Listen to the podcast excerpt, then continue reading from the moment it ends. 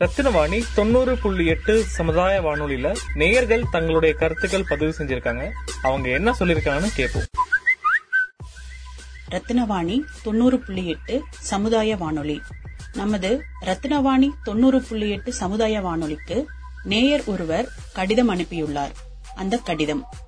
அனுப்புனர் Rajagopal மாங்கல்யா garden வார்டியன் தொண்ணூத்தி ரெண்டு குனியமுத்தூர் கோவை. பெறுநர் கல்லூரி நிர்வாக இயக்குனர் அவர்கள் கல்லூரி முதல்வர் அவர்கள் திரு முகேஷ் ரத்னவாணி மேலாளர் அவர்கள். ஐயா பொருள். ரத்னம் கல்லூரி எஃப்எம் இயக்கும் முறையை பற்றி மனதில் உள்ளதை தெரிவித்தல் சம்பந்தமாக. இப்பவும் பொருளில் குறிப்பிட்டுள்ளபடி ஒரு சில வரிகளை என் மனதில் உள்ளதை தங்களுக்கு இக்கடிதம் மூலமாக நீண்ட இடைவெளிக்கு பின்பு தங்களுடன் இணைய வரைந்து அனுப்புகிறேன்.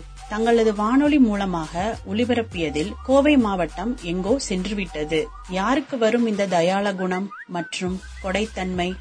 பொதுமக்களுக்கு அன்றாட வாழ்க்கையில் எத்தனையோ பிரச்சனைகளை சந்திக்கின்றனர். பிரச்சனைகளை தீர்க்க அருகில் உள்ள காவல் நிலையத்திலும் புகார் தெரிவிக்கின்றனர். காவல் நிலையத்திலும் முடிந்த அளவு பொதுமக்களின் குறையை தீர்த்து உதவி வருகின்றனர். ஆனால் தற்சமயம் பொதுமக்கள் தங்களது குறையை தீர்த்துக் கொள்ள ரத்னவாணி சமுதாய வானொலியை நாடி வருகின்றனர். தாங்களும் பொதுமக்களது குறையை மிகவும் பொறுமையாக வானொலி மூலம் கேட்டறிந்து கண் இமைக்கும் நேரத்தில் சம்பந்தப்பட்ட அரசு அலுவலகத்தினை கைபேசி மற்றும் தொலைபேசி வாயிலாக அணுகி பொதுமக்களின் குறையை தெள்ளத் தெளிவாக பேசி மின்னல் வேகத்தில் செயல்புரிந்து பொதுமக்களின் குறையை போக்கி வருகின்றீர்கள். யாருக்கு வரும் இந்த தயால குணம்? உண்மையிலேயே தங்களது சேவையை நினைத்து பார்க்கும்போது மனம் மிகவும் மகிழ்ச்சி அடைகின்றது. தற்சமயம் ஹலோ எஃப்எம் சன் எஃப்எம் இவை தவிர மற்ற எஃப்எம்கள் இரவு பனிரெண்டு மணிக்கு மேல் ஒளிபரப்புவது இல்லை.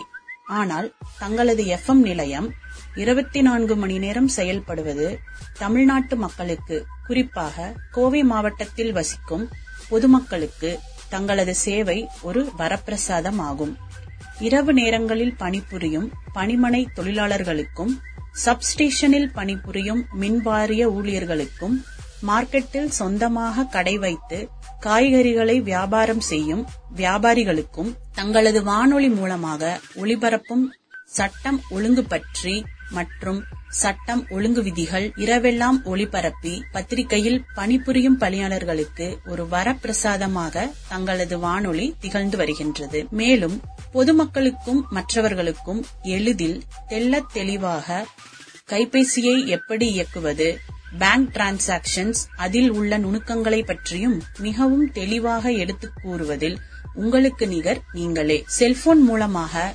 வங்கியின் பணத்தை பரிமாற்றம் செய்வது பன் மாலில் மளிகை சாமான்கள் மற்றும் காய்கறிகள் வரை எப்படி ஆர்டர் செய்வது என இன்னும் பல பயனுள்ள விஷயங்களை விளக்குவதும் கற்பிப்பதும் தங்களது திறமையே. விளம்பரம் செய்து பணத்தை ஈட்டி வரும் மற்ற வானொலி எஃப்எம்களை விட ரத்னவாணி எஃப்எம்மின் ஒளிபரப்பும் விதம் அன்றாட நிகழ்ச்சிகளை பொறுமையாக பொதுமக்களுக்கு எடுத்துக் கூறும் தன்மை என பொதுமக்களின் மனதில் நீங்கா இடம்பெற்றுள்ளீர்கள் ரத்னவாணி எஃப்எம் என்றால் திரு முகேஷ் அவர்கள்தான். திரு முகேஷ் அவர்கள் என்றால் ரத்னவாணி வானொலி எஃப்எம் தான்.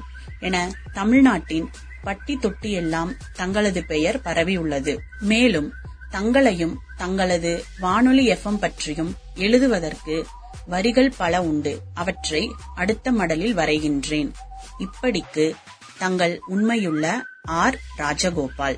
இப்படி உங்க வீட்லயோ இல்ல உங்க பகுதியில நடக்கிற தகவல்களை எங்களுக்கு சொல்றதுக்கு நான் சொல்ற நம்பருக்கு போன் இல்லாட்டி வாட்ஸ்அப் பண்ணுங்க. தொடர்பு கொள்ள வேண்டிய நம்பர் ஏழு ஐந்து ஐந்து பூஜ்ஜியம் மூன்று ஒன்று இரண்டு நான்கு நான்கு நான்கு. Seven double five zero three one two triple four பகிர்ந்து கொள்வோம் இணைந்திருப்போம். ரத்னவாணி தொண்ணூறு புள்ளி எட்டு சமுதாய வானொலி. இது நம்ம ரேடியோ.